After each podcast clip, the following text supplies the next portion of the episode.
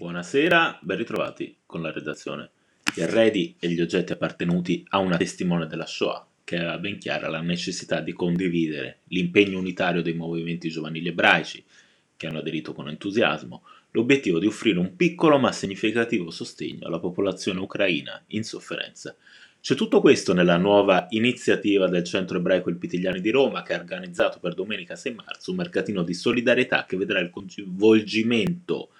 attivo di Ashomer Azeira Ben Akiva e in vendita alcuni beni appartenuti a una voce di memoria che si è da poco spenta ma la cui eredità resta più che mai viva, quella di Carla, con, nata a Berlino, era sopravvissuta prima a Teresin e poi ad Auschwitz, Birkenau e Mauthausen, vive in Italia da oltre mezzo secolo ed è mancata. Nell'ottobre scorso, il primo paese, racconterà, in cui si è sentita davvero libera. È stata anche un'apprezzata psicoterapeuta. Una parte di quel che ci ha donato andrà ora in altre abitazioni, ciascuno potrà così portare nel suo vissuto un pezzo di Carla, sostenendo al tempo stesso una causa importante, spiega Anna Orvieto, promotrice del mercatino, oltre che storica animatrice, insieme a Giordana Menasci, del progetto Memorie di famiglia, dedicato alla trasmissione del ricordo attraverso le generazioni, quello della trasmissione,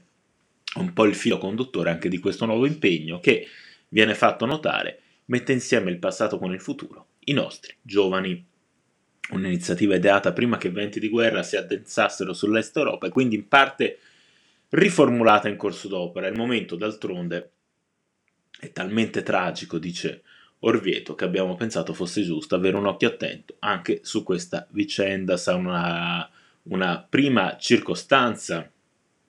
per ricordare la figura di Cohn, protagonista anche nelle scuole al fianco di Progetto Memoria e il suo lascito etico e morale, temi al centro anche di una serata letteraria in programma a fine marzo e poi di una successiva commemorazione totalmente incentrata su di lei il prossimo ottobre, a un anno esatto dalla morte. Il ricavato del mercatino sosterrà anche le attività educative del Pitigliani, i movimenti